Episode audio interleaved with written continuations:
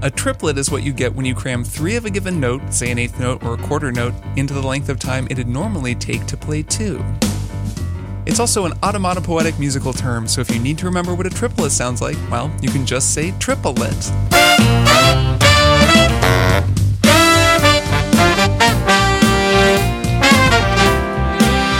Welcome to Strong Songs, a podcast about music. I'm your host, Kirk Hamilton, and as always, I'm so glad that you joined me to talk about songs with lots of triplets, songs with no triplets, and songs that are built entirely out of triplets.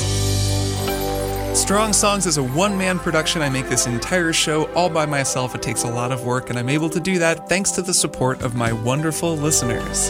If you would like to learn how to help me make episodes like the one you're about to listen to, go to patreon.com slash strong songs.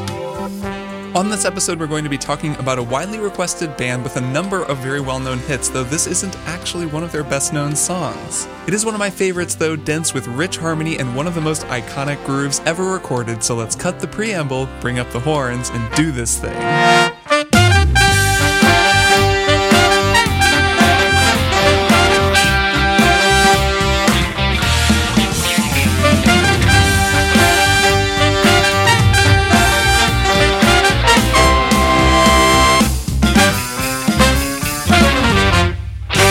The studio musician is an almost mythological figure in the history of recorded music, like the popular conception of a knight errant or a Ronin samurai, going from town to town looking for grooves to lay down or beautiful solos to play to better enhance the work of established bands and groups of people that play together. And there's something to that mythologizing. There's something special about a musician who is so very good at their instrument or at singing at their stock and trade that they can go around and just kind of plug themselves into a band or plug themselves into a recording session and be whatever the producer needs them to be. As the recording industry matured through the 1960s, groups of studio musicians rose to prominence from the Wrecking Crew, which I talked about a lot on last year's episode about the Beach Boys, God Only Knows, to bands like the Muscle Shoals Band or the Stax Records Band, sort of house bands for studios. The Funk Brothers are another great example. Bands made up of musicians who were in the same area as the studio could just show up, read down the chart, get the job done, and play really well day in and day out consistently and their skill set lent itself to the environment of the recording studio, which was beginning to take on a different creative energy and a whole different creative identity than the stage. I've talked a lot in past episodes about the dramatic improvements in recording technology that occurred from the late 60s through to the late 1970s and into the 1980s, and those improvements in technology were the things that made it possible for some musical artists to focus their time in the studio on the studio recording as its own standalone form. And in that world where musicians are making recordings just for the recording, where anything is possible and you can hire whole orchestras of people to fill in spaces and overdub tracks and create musical soundscapes that go way beyond whatever your four or five piece band might be capable of doing on stage, in that world, the studio musician is king.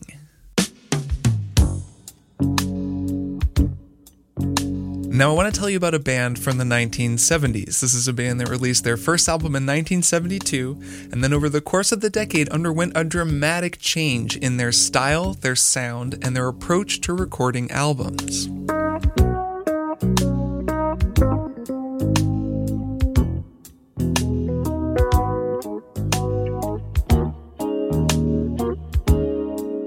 Over eight years from 1972 to 1980, the founding two band members' obsession with precision and perfection would cause them to gradually move away from their original band members and diversify their lineup with some of the best studio musicians in the world. That relentless pursuit of perfection would culminate in 1980 with an album almost entirely performed by studio musicians, and the resulting collection of songs was fascinatingly aloof, harmonically dense, and man, did it groove.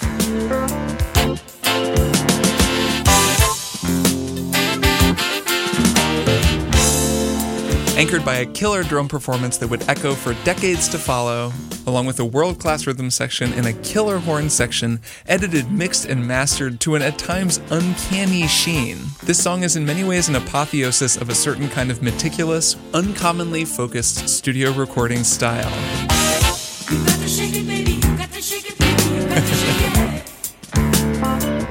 But okay, I've built it up enough, and you've probably already looked at the title of this episode, so you know that we're finally going to be talking about the great Steely Dan. Specifically their Purdie powered 1980 groove locomotive, Babylon Sisters. Babylon Sisters a song that demonstrates that groove is really about restraint. So fine, so young.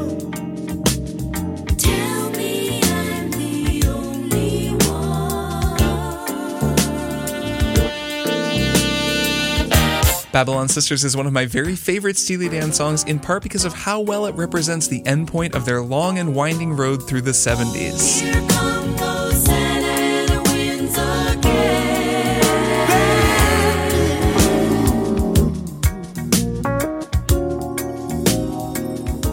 So I have listened to a lot of Steely Dan over the past couple of weeks. I've listened to every one of their albums, and I went in order, which is actually kind of the reverse of how I discovered them. The first time that I heard them, I was a wee lad in music school, and I heard their 2000 album Two Against Nature, which was described at the time as a triumphant return of Steely Dan after 20 years away from the studio. Well, I've kicked around a lot since high school. I've worked a lot was back home again in Indiana on break, and this song came on the radio. Uh, the song is called Cousin Dupree. It's from Two Against Nature, and I listened to the entire song in the car. I remember parking and just listening to it, thinking, "What band is this? I love this. This groove. This song is so funny and grooves so hard." So that was my introduction to Steely Dan. I listened to a lot of Two Against Nature. It featured Chris Potter, one of my very favorite jazz saxophone players, playing some killer solos. Great band, was really into it. And then I kind of gradually discovered that Steely Dan didn't always sound like that. So it's been fun over these last few weeks to go back through their discography and listen to their sound as it changed over the course of the 1970s. Steely Dan revolves around two musical minds keyboardist, vocalist Donald Fagen, and guitarist, bassist Walter Becker. Those two write all the music, they're the kind of driving force of the band. And there's this whole collection of musicians and engineers and producers that sort of exists around them and becomes the sort of greater Steely Dan cinematic universe. Listening to all of their albums gives you a really good sense of how that universe grew and developed over the course of the decade. You start in 1972 with Can't Buy a Thrill. That features one of their best known songs, Reelin' in the Years, which sounds pretty different than anything on, say, Gaucho. Are you reeling in the years? Stowing away the time?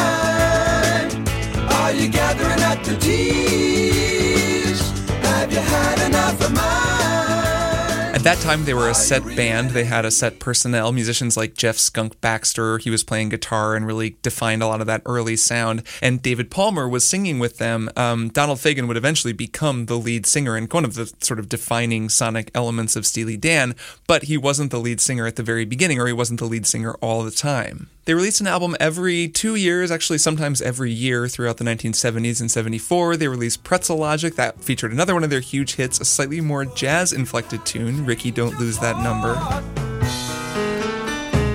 Rikki, don't lose that number.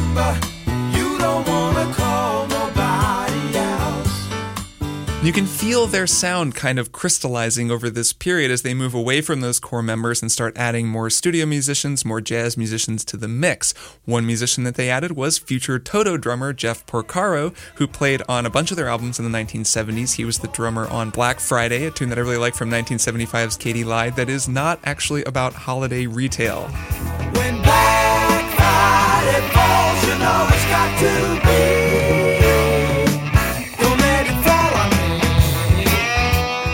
Those velvety backup vocals on Black Friday were provided by the great Michael McDonald, another musician who got his start with Steely Dan. He went on to sing with the Doobie Brothers, had a great solo career as a vocalist, is well known for his beautiful upper register. You can hear his backup vocals also on 1977's Peg.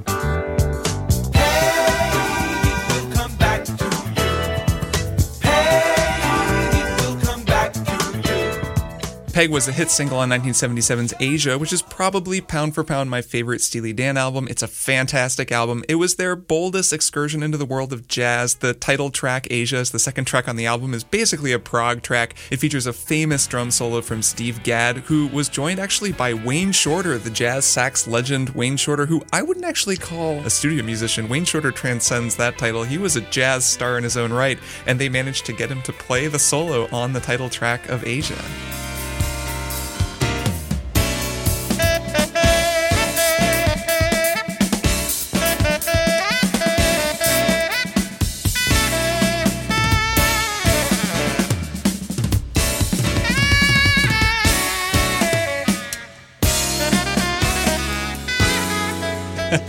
Love that stick click. Apparently, the stick click when his drumsticks click together in the middle of the solo is a whole thing for drummers. The first time I heard this, I just remember thinking, did I just hear a stick click? And then I was talking to a drummer buddy of mine. He's like, oh man, the stick click in that solo is a whole thing. Goes to show, just because someone might call it a mistake doesn't mean you shouldn't leave it in the recording. So, three years after Aja, Steely Dan made Gaucho. Gaucho was the last album they made before they broke up. And for 20 years, Steely Dan didn't make any records. And the remarkable thing is they came back with Two Against Nature, which, like I mentioned, is another one of my favorite albums of theirs. And it was like no time passed. It feels actually right along the continuum from Aja to Gaucho to Two Against Nature. So I really do recommend listening to the entire Steely Dan discography from Can't Buy a Thrill in 1972 through to Gaucho in 1980, then across that 20 year gap to Two Against Nature in 2000 and beyond. And as you do so, bear in mind that Steely Dan's sound, this refined studio sound that they were getting, it wasn't just the work of Fagen and Becker, and it wasn't just the work of the musicians they were working with, it was also the work of a group of very skilled recording engineers and mix engineers who made the music sound the way that it does. This is when that shift was happening happening to studio music. And Steely Dan was at the vanguard of that. They were making these studio albums. They eventually stopped playing live and just focused on the studio. And engineers are such an important part of making studio music. The brilliant Roger Nichols worked with Steely Dan on a lot of stuff. He was a really inventive and incredible audio engineer and was central to how they got the sounds that they got and how they got the instruments to sound the way that they did. Elliot Scheiner was also an engineer on a number of Steely Dan tracks and on a bunch of other records too, and he mixed Gaucho and got that record sounding amazing. And then, of course, their producer Gary Katz was also a huge part of Steely Dan's sound. Gary Katz worked famously with Steely Dan throughout their entire run and was an essential part of the band, even though he didn't play any instruments on the actual albums. So you can imagine all of these extremely talented people orbiting Becker and Fagen and creating this increasingly refined sound that reached the apex of its refinedness in 1980 Gaucho.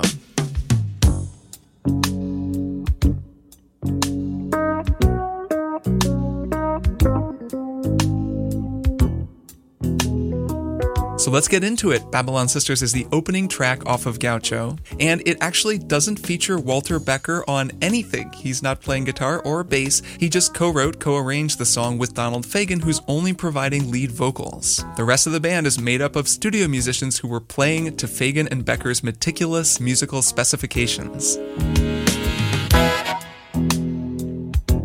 Those musicians are Don Grolnick on keys, Steve Kahn on guitar, Chuck Rainey on bass, Crusher Bennett on percussion, and the great Bernard Purdie on drums. Drive west on sunset to the sea. Turn that jungle music down just until we're out of town. There's also a great horn section and a killin' group of backup vocalists on this track. We'll talk about them a little bit later when we get to them, but I want to start with that groove because the rhythm section is where this song is at, and Bernard Purdie's drum feel on this song is the stuff of drumming legend.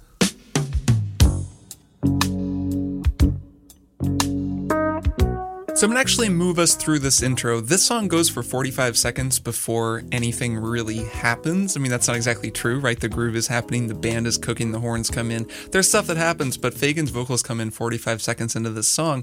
And this intro is interesting primarily in that it immediately sets the groundwork for this song's overall approach to harmony and rhythm. Babylon Sisters is in D minor technically, but it is all over the place harmonically. This is the most harmonically complex song I've ever talked about on Strong Songs. It's actually not even close. And while I'm not going to go through every single chord extension on every chord for you here, just know that it is really complicated. And I want to convey that just by looking at this intro uh, really quickly, just going through all of the chords. It starts on an F sharp chord and it ends finally on a B flat minor 7 chord to start the verse. But the route from F sharp to B flat minor is circuitous. It goes a bunch of different places and it never actually repeats itself. It's each phrase is a little bit different. So before we pick apart the groove, let's just go through this intro and I'm just going to call out the chords. I'm not going to say all the chord extensions, mostly just focus on the roots, but just try to hear it and pay attention to how it's moving. It never really resolves or lands where it's going Even when it lands on the verse and Fagen begins singing, it feels like a new beginning, but it doesn't ever really feel like it ended, if that makes any sense. We're in F sharp, we're in B, then we're on E, then E goes to E flat, then we're back on F sharp, then we go all the way back to E, and then up to E flat again, then E flat goes to B flat. It's just this constantly shifting thing that doesn't feel super dramatic as you're listening to it, because the groove is just cooking and it's this really steady killer groove.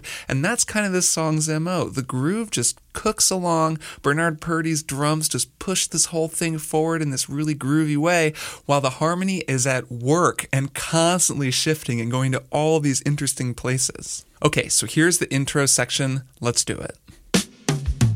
F sharp, F sharp, B, A flat, E major 9, A flat sus, E flat minor 7. F sharp, B, A flat, B, E, E, A, E flat. Horns. E, E, A, E flat.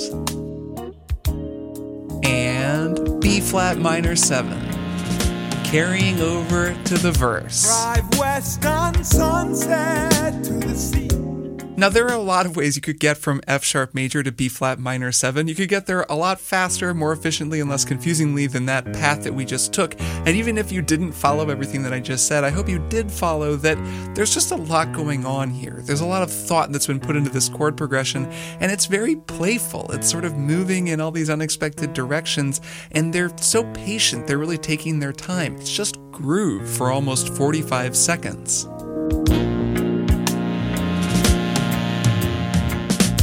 Drive west on sunset to the sea. So Fagen's vocals are in, we're into the first verse here, and that means that the groove is basically coming to its own. It's going to develop and build a little bit over the course of the recording, but this is the main groove, which means that it's time to talk about the Purdie Shuffle.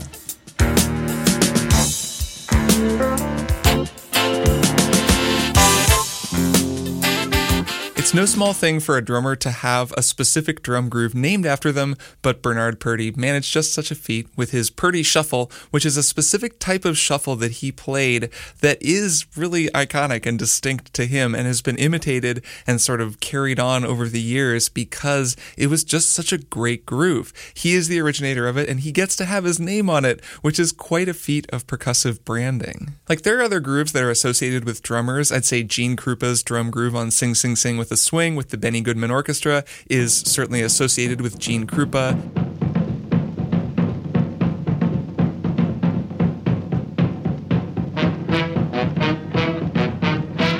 The drummer for the Meters, Zigaboo Modeliste, his groove on Cissy Strut is another one that you'll hear all over the place and is certainly associated with him. Ah,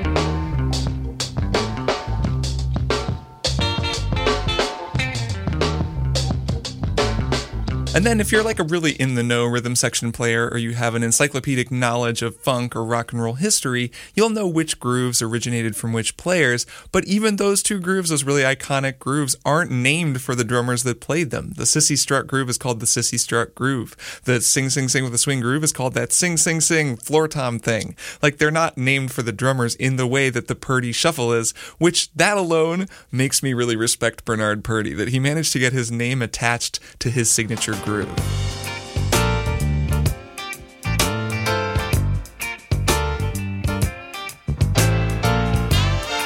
That's Purdie playing his Purdie Shuffle on a different Steely Dan tune. That's Home at Last from Aja, three years before Gaucho. And those two tracks are kind of held up as two quintessential examples of the Purdie Shuffle.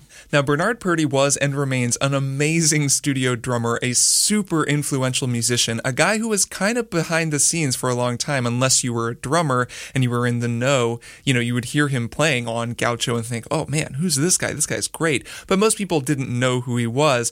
Over the years, he's kind of grown grown, his reputation has grown. The Purdie Shuffle is a really well known beat that almost any drummer will tell you. Like, go on YouTube and look for how to play the Purdie Shuffle. You'll find a thousand videos because everybody wants to play that groove. It's this irresistible groove. Purdie is also kind of a character. He's always struck me as a really funny guy. He has a kind of a joyful energy to his playing that he brought to every record he was on. His nickname was Pretty, so he was Bernard Pretty Purdie. And it's really worth going through his discography. He played with so many different great artists, so many different styles, and he always brought just a nasty groove to every record. So, this specific groove, the Purdie Shuffle, what is it? All right, well, I'm going to explain it to you. So you can think of this as the most specific type of groove. This is a groove that is named for one guy and it's one certain type of groove, the Purdie Shuffle. That is a subcategory of a shuffle, which itself is a subcategory of swing music, swing grooves, and swing is a subcategory of just general drum grooves. So I'm not going to spend too long on swing here. If you want to hear more about swing, there's two episodes that come to mind you can listen to. There's a bonus episode I did in year two called Rhythm plus Harmony equals Music. I talk a lot about rhythm there and rhythmic subdivision, drum grooves, and also the episode from year two about Queens of the Stone Age's No One Knows. I put that more in the context of 6 8 and 12 8 time signatures, but this is kind of a like 12 8 shuffle. You know, there's a lot of overlap between the two grooves, so I talk a lot about Dave Grohl's drumming on that record on that episode as well. So, as longtime listeners will know, I kind of break grooves into the thump, the pop, and the sizzle. Those are the three main ingredients of most grooves, though some grooves kind of get by by removing one of them and seeing how that sounds. And you don't need them, but a lot of grooves have some element of thump, some element of pop, some element of sizzle. In this case, the thump is the kick drum, the pop is the snare drum, and the sizzle is the hi hat. Those three are the most common uh, instruments used to provide those three elements of a groove, and that's what Bernard Purdie is mostly getting by on on Babylon Sisters. So zooming all the way out to a straight eighth, just funk or rock groove using the thump and pop and sizzle, that kick, snare drum, and hi hat. This is a straight eighth, just straight ahead rock feel. This is what that groove feels like. All right, so let's go one layer down and turn that from a straight eighth funk feel into a swing funk feel. There's some element of swing in almost every kind of music that you listen to, and swing can mean a lot of different things. For our purposes, I'm just going to say it means you take the second eighth note, move it a little bit later. So instead of this, you get swung eighths, which sound like this. All right, so there's always some element of the triplet in every swing, but a shuffle is swing that really emphasizes the triplet. And it's a kind of a finer distinction. You know, there can be some tunes that swing and kind of have a shuffly feel, but aren't exactly a shuffle. It's not something that's super black and white, but a shuffle generally emphasizes the triplet a little bit more than other types of swing. So, as I mentioned in the intro, a triplet is when you take three of a given note and smush it into the amount of time it usually takes to play two of those notes. So, we're talking about eighth notes here. If you're just swinging eighth notes, you get. If you turn that into triplets, you're going to get three in that same amount of time. It'll sound like triplet, triplet, triplet, triplet. So if you add a few more notes of the thump, the pop, and the sizzle and really bring out that triplet feel, you get more of a shuffle drum feel, which can sound like this. So each time we've just gotten a little bit more specific with the groove. We've started with a really basic straight eighth rock groove that's just kind of straight eighths on the hi hat. Then we made it a little more specific by adding swing feel to it so that the hi hat is kind of swinging. Then we made it even more specific by making it a shuffle, so really emphasizing the triplet in the swing that was already happening. Okay, so let me put that in context for you. We've been listening to a lot of isolated drums, but drums don't play in isolation. They're part of the rhythm section. That's a really common, just kind of boogie shuffle. This is what that would sound like in the context of a band playing a really standard shuffle groove. Actually, here's another example. Bernard Purdie wasn't the first drummer to play a shuffle with Steely Dan. In fact, their original drummer, Jim Hodder, played a pretty great shuffle feel on Reelin' in the Years. Your everlasting summer, you can see it fading fast. So you grab a piece of something that you think You feel it? will last. It's Well, like uh, one, two, three, one, two, three, one, two, three, one, two, three, triplet, triplet, triplet. the things you think are precious. It's a good groove, though apparently not quite enough to get it named the Hodder Shuffle. All right, so that brings us to the Purdie Shuffle. Bye.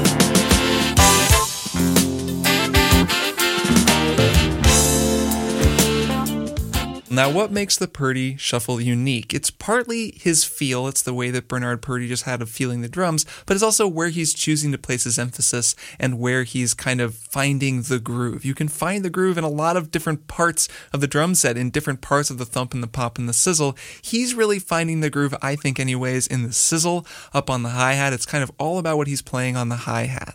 So here's the kind of generic shuffle that I just put together. And here's my recreation of the Purdie Shuffle.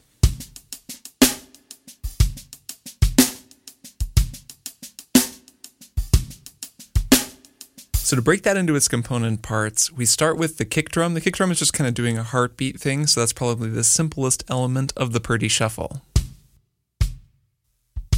The hi hat is pretty simple too, though the hi hat is where this groove lives, and Purdie's control of his hi hat is incredible. If you really sit and listen to all the different colors he gets out of the hi hat, it's pretty amazing. So the basic hi hat feel is just this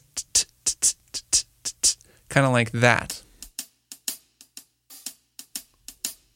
That's just my approximation of it, though, and I'm using sampled drums, so I can't match the subtleties of all the different ways that he plays the hi hat. Now, the hi hat are two cymbals you close and you control them with your left foot, sort of how open they are, and he's hitting them so gently and then slightly opening the hi hats a little bit at various times to just get this slightly more open sound. Like here at the very beginning, he's got it completely choked and he's getting really tight chicks on the hi hat. Drive west on sunset to the sea. Scheiner's got it mixed and EQ'd very clearly. It's over on the right. You can hear it, and you can hear how he starts just slightly opening it up, just a little bit as the verse proceeds. Just until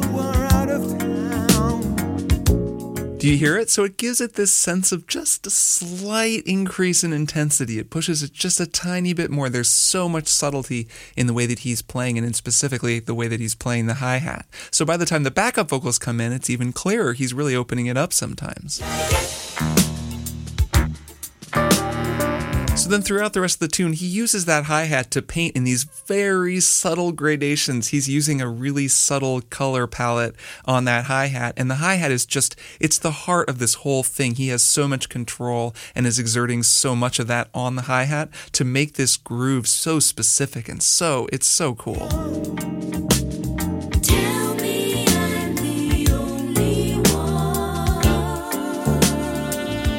Drummer Rob Brown actually has a good tutorial of this on YouTube that I'll link in the show notes, and he points out that it's really just a basic swing feel. He calls this the splang-a-lang, which is a common thing drummers call it, and it's the pattern that you usually play on the ride cymbal when you're playing swing. Splang, splang-a-lang, splang-a-lang. And then, as Rob Brown points out, you just take away the splang and just go a lang, and then you just kind of chain that together. A lang, a lang, a lang, a lang, a ding, a ding, a ding, a ding. So it's basically a swing feel. Just transfer that over to the hi hat, and you get what Bernard Purdie is doing uh, with his hi hat feel. It's got that swing to it, and the swing is essential.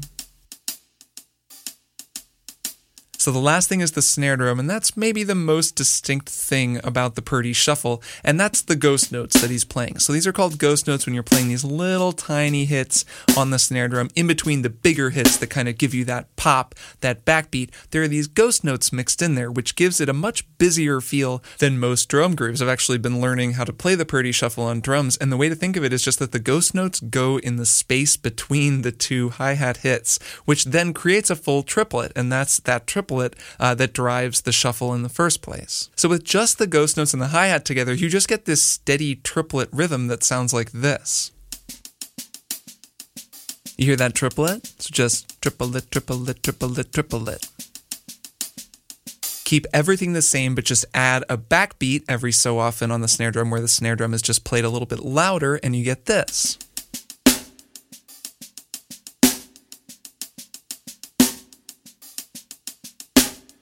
Put that heartbeat kick drum in there, and you've got a fully fledged Purdie shuffle.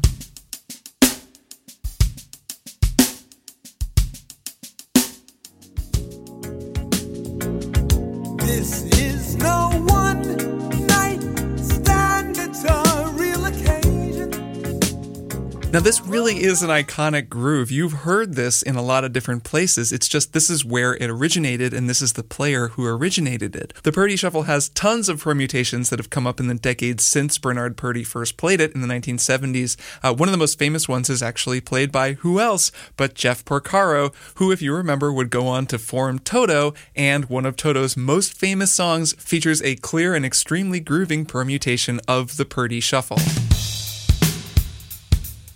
You hear it? Yes, studio drummer and former Steely Dan band member Jeff Porcaro has said he combined Bernard Purdie's Purdie Shuffle with the John Bonham groove to come up with the groove for Toto's Rosanna.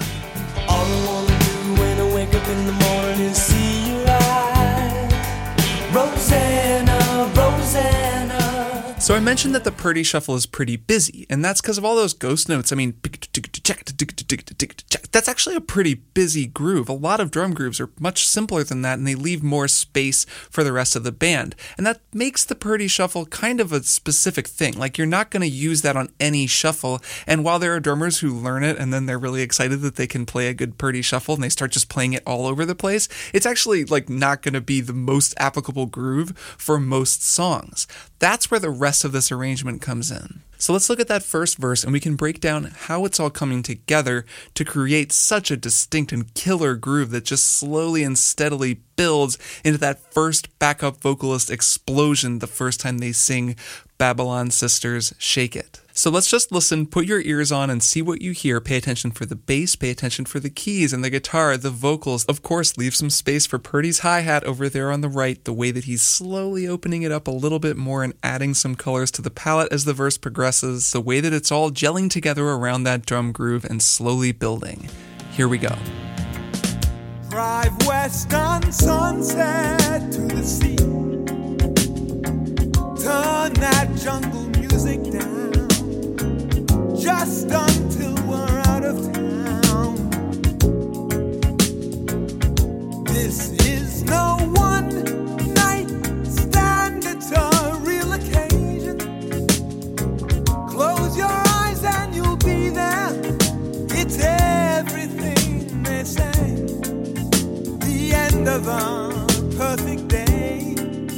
Distant lights from across the bay. Babylon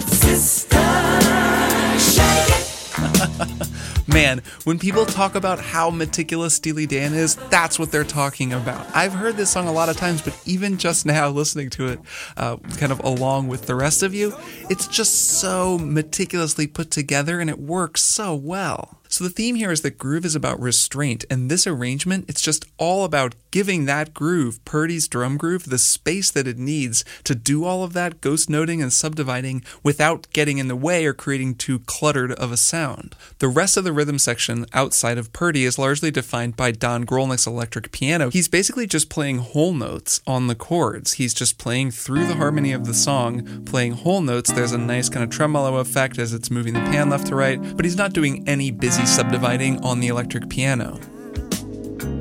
Just until we're out of town. Chuck Rainey is doing a little bit more work on the bass, but he's pretty restrained too. He's kind of just playing these steady little subtle figures that fit right in with what Purdie is playing, but he's not playing too much. It's a it's a pretty straightforward bass part. Close your eyes and you'll be there. It's everything.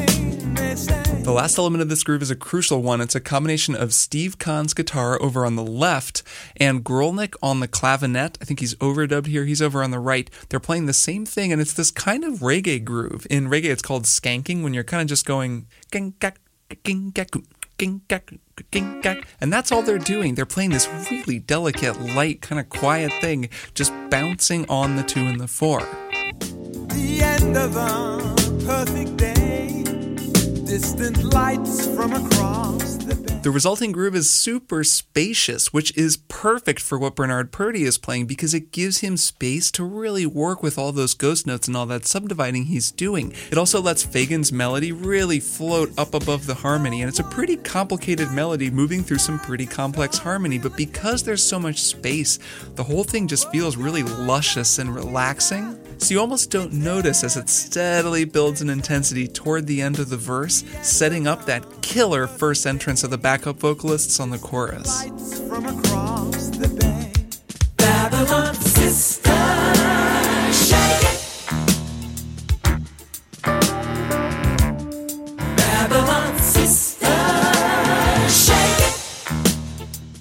All right, so let's talk about the harmony. Let's talk about those backup vocalists. Let's talk about the horns and the fact that this song features bass clarinet, not just one, but two bass clarinets so prominently. It sounds so cool on this tune. Um, we'll get to it in a minute. But first, let's just talk a little more about the harmony and the harmony on that opening verse leading into the chorus. So, as always, the melody and the harmony are inexorably intertwined, and Fagen's melodies are always really cool. Just they go in unexpected places. They're always developing and shifting in the same way that the harmony is, and Babylon Sisters makes for a good case study in the way that that works. Drive west on sunset to the sea.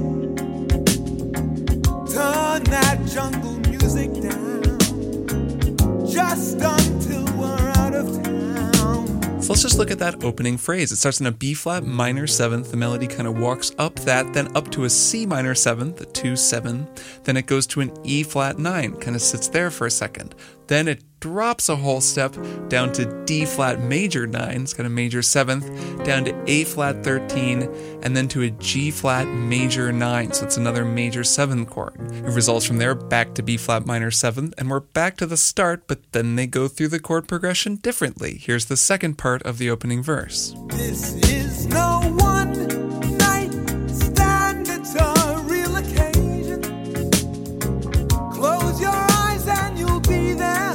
Very different, right? It starts on that B flat minor seventh, but it goes up to that G. One night stand on the C minor seventh this time, and then it keeps going up. It goes to a D minor seventh, and then to a B flat major seventh, which is just completely different chords. Then it goes up to a C, and then it begins this really cool walk down that does a kind of sequential pattern walking down to arrive at the D minor, which is where the backup vocalists come in, where they sing the Babylon Sisters part. So this final part is kind of a logical, sequential, very clever chord progression moving toward D minor. Say. The end of a perfect day. Distant lights from across the bay.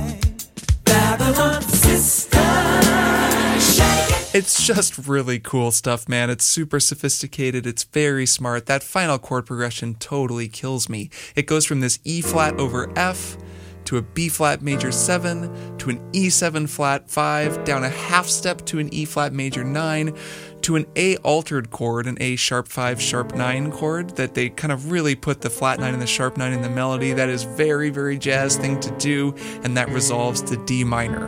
What a cool chord progression. It's everything they say. The end of It's not just that it's a hip chord progression, it's the way that it sets up this vocal entrance.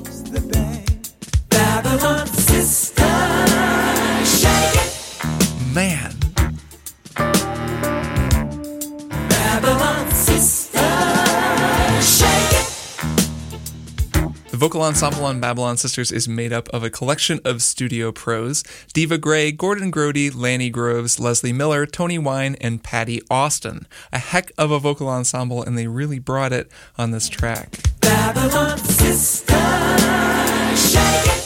There's so much going on just in the delivery of that line, Babylon Sisters, Shake It. It's phrased and arranged in this incredible way where they hit the note, Babylon Sisters. There's kind of a crescendo, they hold it, and then there's just this whip crack where the whole band hits that Shake It together.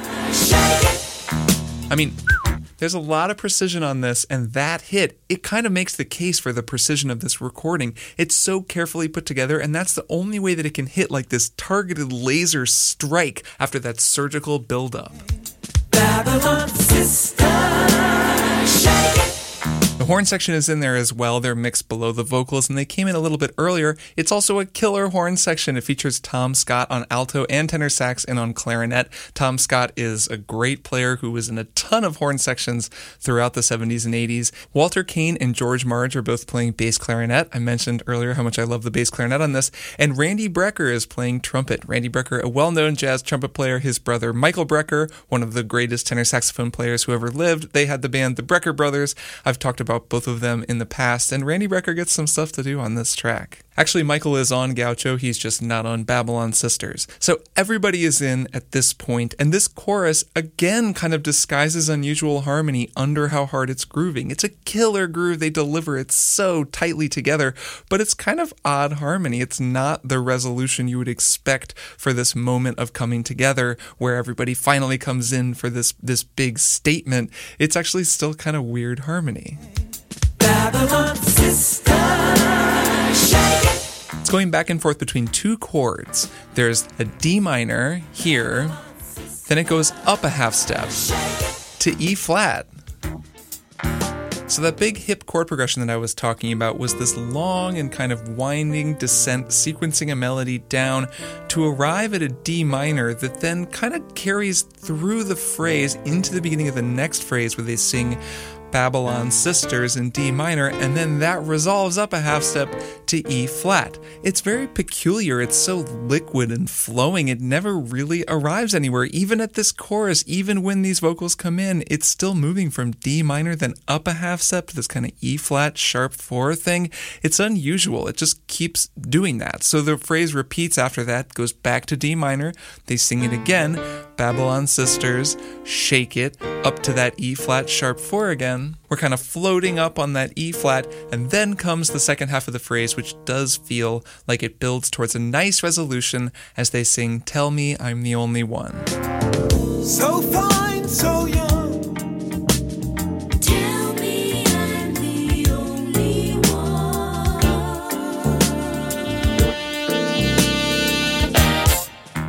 So let's talk about the backup vocal ensemble and the horn section. Those are the two subsections of this band, and they're both staffed with such pros. I mean, each individual backup singer, each individual horn player is a great artist in their own right, and that kind of brings me back to another element of this song's restraint. Check out the way the backup vocals sound on this line, Tell Me I'm the Only One. They split into harmony, and it's so beautifully executed. Tell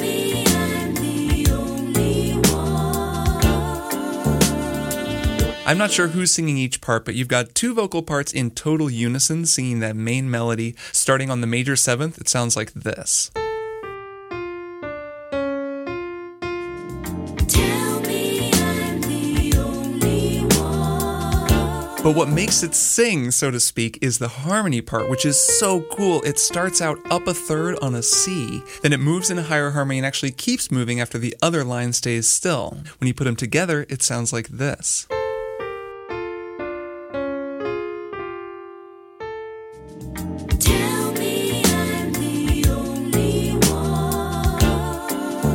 You only get that kind of beautiful precision if you hire really good singers. And like I said, each of these singers is an incredible singer in his or her own right. Same thing goes for the horns. The horns now pick up this line and come in with a unison note. They're just playing one note together, but they play it perfectly in tune. It has a flawless crescendo that builds as an ensemble into one more stinger on that shake it, just an instrumental version.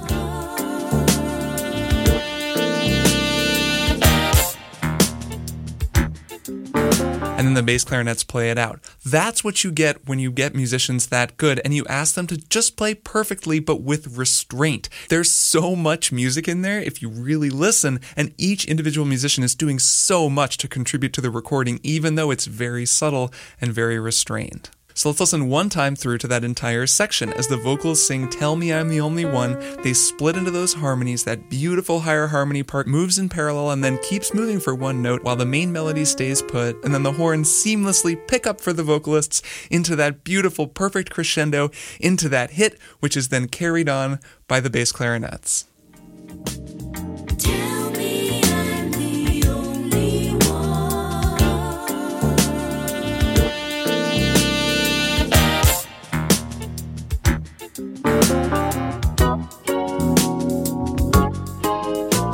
Just keeps going from there. This whole chorus is this endless cascade of new harmonic and melodic ideas. It's really cool once you really start drilling down and listening to it. The harmony is pretty complicated. I won't go through every chord, but here at the end, there's this super angular turnaround. It like briefly becomes a jazz theory textbook. B over E, F sharp over E, then this like D flat, A flat, B flat 7 altered to E flat minor 7.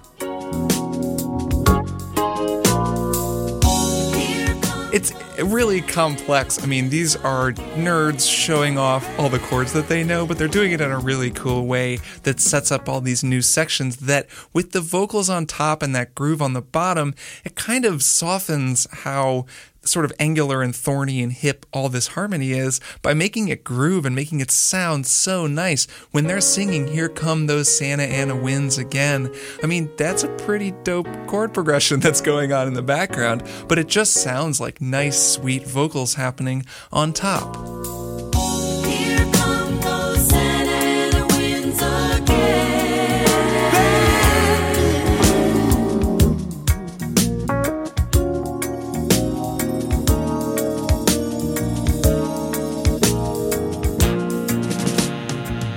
I love that keyboard turnaround. That's Grolnick on the electric piano there, voice leading his way through this very cool chord progression that only happens at this point in the song after the first chorus before they repeat back to do the verse all over again. He plays through this nice chord progression that's just variations on E flat. Like each of these chords is a type of an E flat chord, and then often just one note inside the chord will change, and it creates a nice, cool, kind of smooth sense of motion as he moves through it. It's a really nice way to turn things back around for the second verse. It kind of goes from minor 7, minor 7 flat 5, that goes to a minor major 7, then it kind of goes to this sus chord at the end. It's just nice because it's all E flat, but the interior voices are moving in a very tasty way.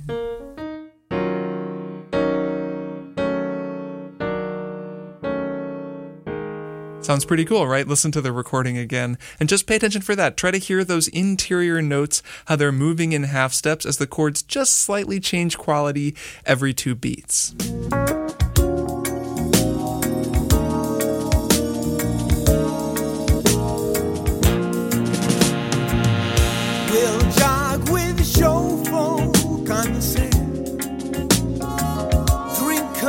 From a shell. San Fran. Love those smooth sounds from Randy Brecker over on the trumpet. He's playing a muted trumpet there. I believe that he's playing with what's called a pixie mute combined with a plunger mute. The pixie mute is a little mute that goes into the bell of the horn and gives it that buzzy sound, and then the plunger is a looks like a toilet plunger. You hold it over the bell and you get that kind of wah wah wah sound. He's moving the plunger in front of the bell of the trumpet, and it's a pretty classic, fairly schmaltzy sound, but I think that Randy gets it done. from a Francisco, show and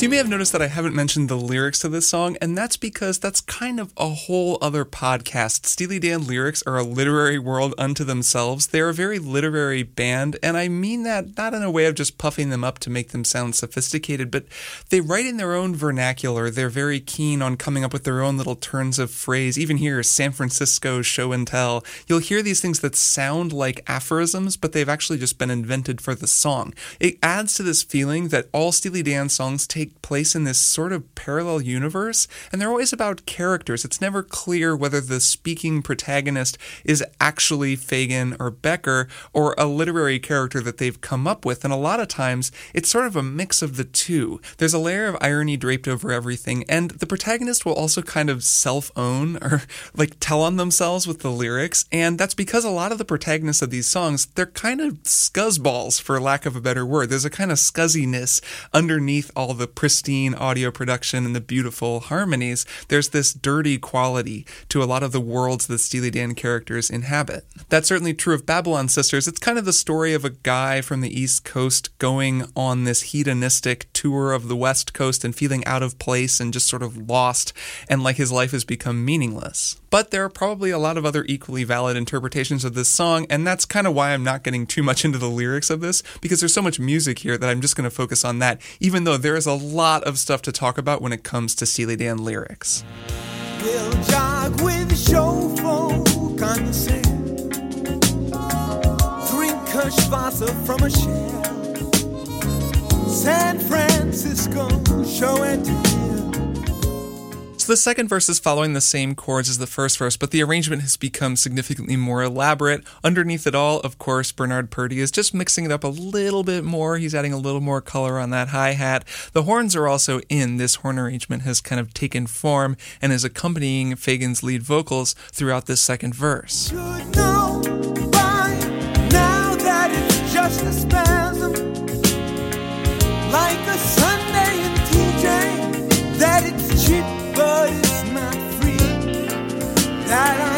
It's a nice, actually, very woodwindy arrangement. It's mostly saxophones on this, just with Brecker there on top.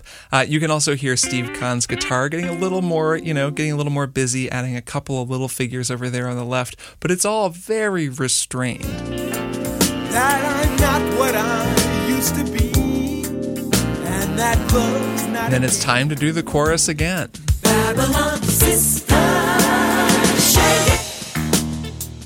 From there, the next section plays out pretty similarly until they get to the Santa Ana Winds part, where they set up a new solo section for Randy Brecker.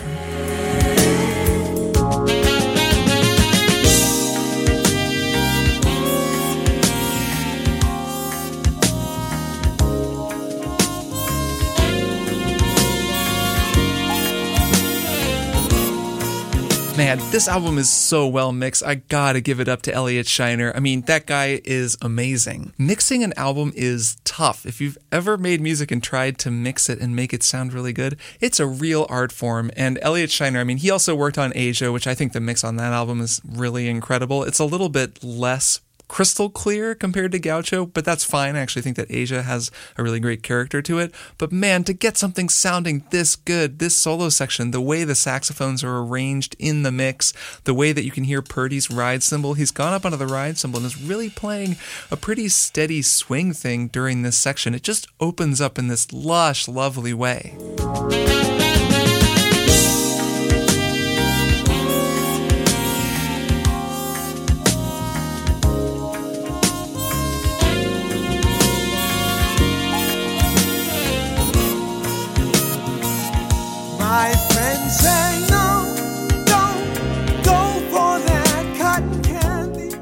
So there's a gentleness to this tune, and the complexity and relative intensity of this third verse kind of lays that out. The whole thing is operating within a pretty restrained dynamic frequency, except when the vocals are coming in and things are really kind of popping. But during these verses, they're not all super different from one another, but they are all different in a way that just feels like a steadily building kind of ember that just burns a little more hotly with each repetition. It's in the drums, it's in the horn arrangement, it's just in the way that everything is being performed. Let me show you what I'm talking about. I'm going to stitch together the three verses. We're going to start in the first verse, then segue to the second where things are just so much more intense and Randy's kind of over there on the trumpet, and then we'll segue into the third where things have picked up a bit. You wouldn't notice it listening to any of them in isolation, but when you hear them back to back, you'll just hear how Purdie's drums have gotten a little bit more busy, his hi-hat has gotten a little more exciting, and of course the horns have come in, and the whole thing has just picked up a tiny bit in intensity. It's subtle, but once you notice it, it's very cool. All right, ears on, here we go. First verse. Drive west on sunset to the sea. To the second, Drink from a shell. San Francisco, show and tell. to the third, say no, don't go for that cotton candy. pretty cool, right? Son,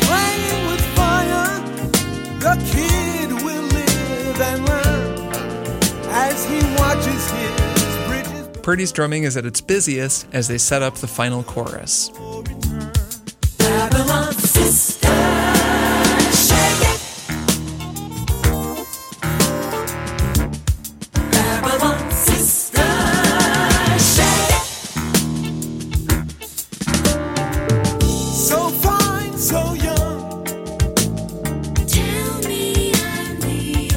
And with that, they go into the outro vamp.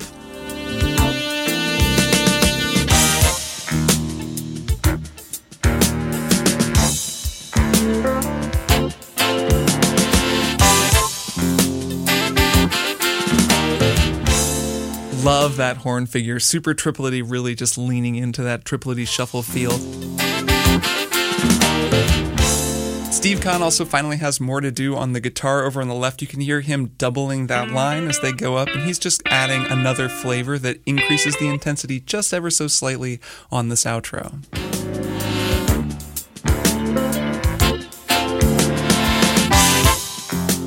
This outro vamp also does something cool. Normally, you know, we've been going from that D minor up a half step to E flat minor. Every time they do the shake it, it's on that E flat minor. But in the outro, every other time they actually go up to an F instead, which has a pretty different sound, even though it's kind of the same notes, and it creates another new wrinkle on the harmony of the song. The song's harmony is always at work, like I said. This part is no exception, and that F minor is a really cool new wrinkle that they add. So here they're in D minor. And they go up a half step to E flat, and back to D, and then they go up to F. all right. With all of that established, it's time for the backup vocalists to do their thing.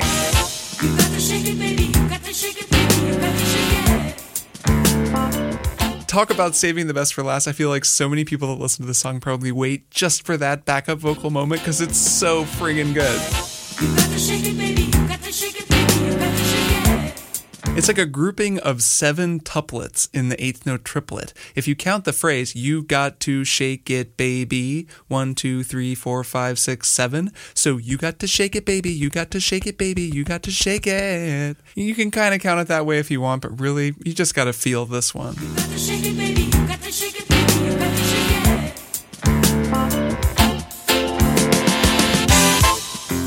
Bernard Purdie's hi hat is just singing nice and open, and the band just totally cooks as they fade out.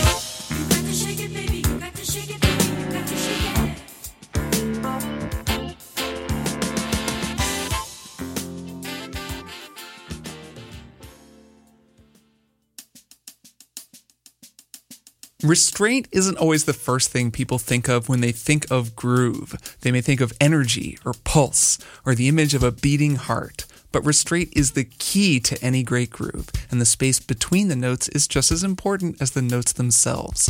Despite their reputation as a musically indulgent band, over the course of the 70s, Steely Dan became the masters of restraint. Donald Fagen, Walter Becker, and the many studio musicians and audio professionals they worked with perfected a sort of precise, restrained pulse that peaked with Babylon Sisters. It's a simple recipe, really. Just take a pinch of that Purdie shuffle, layer on an oh so restrained rhythm section, and then, well, You got to shake it, baby. You got to shake it, baby. You got to shake it.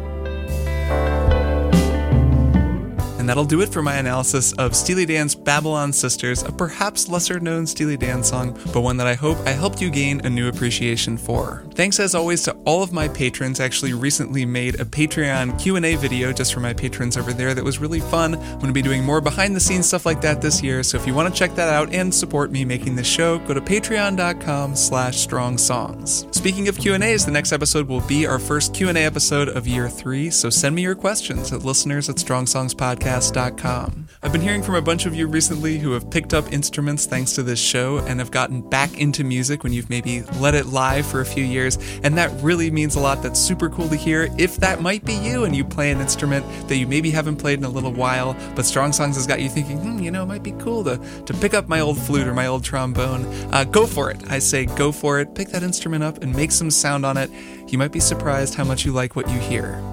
Social media, newsletter, and all that jazz is down in the show notes, along with a link to the Strong Song store with some merch you should check out. And stick around for Kyle Molitor, who lent his trombone chops to the new Strong Songs theme music and also played a killer outro solo. So stick around for Kyle, and I'll be back in two weeks with more Strong Songs.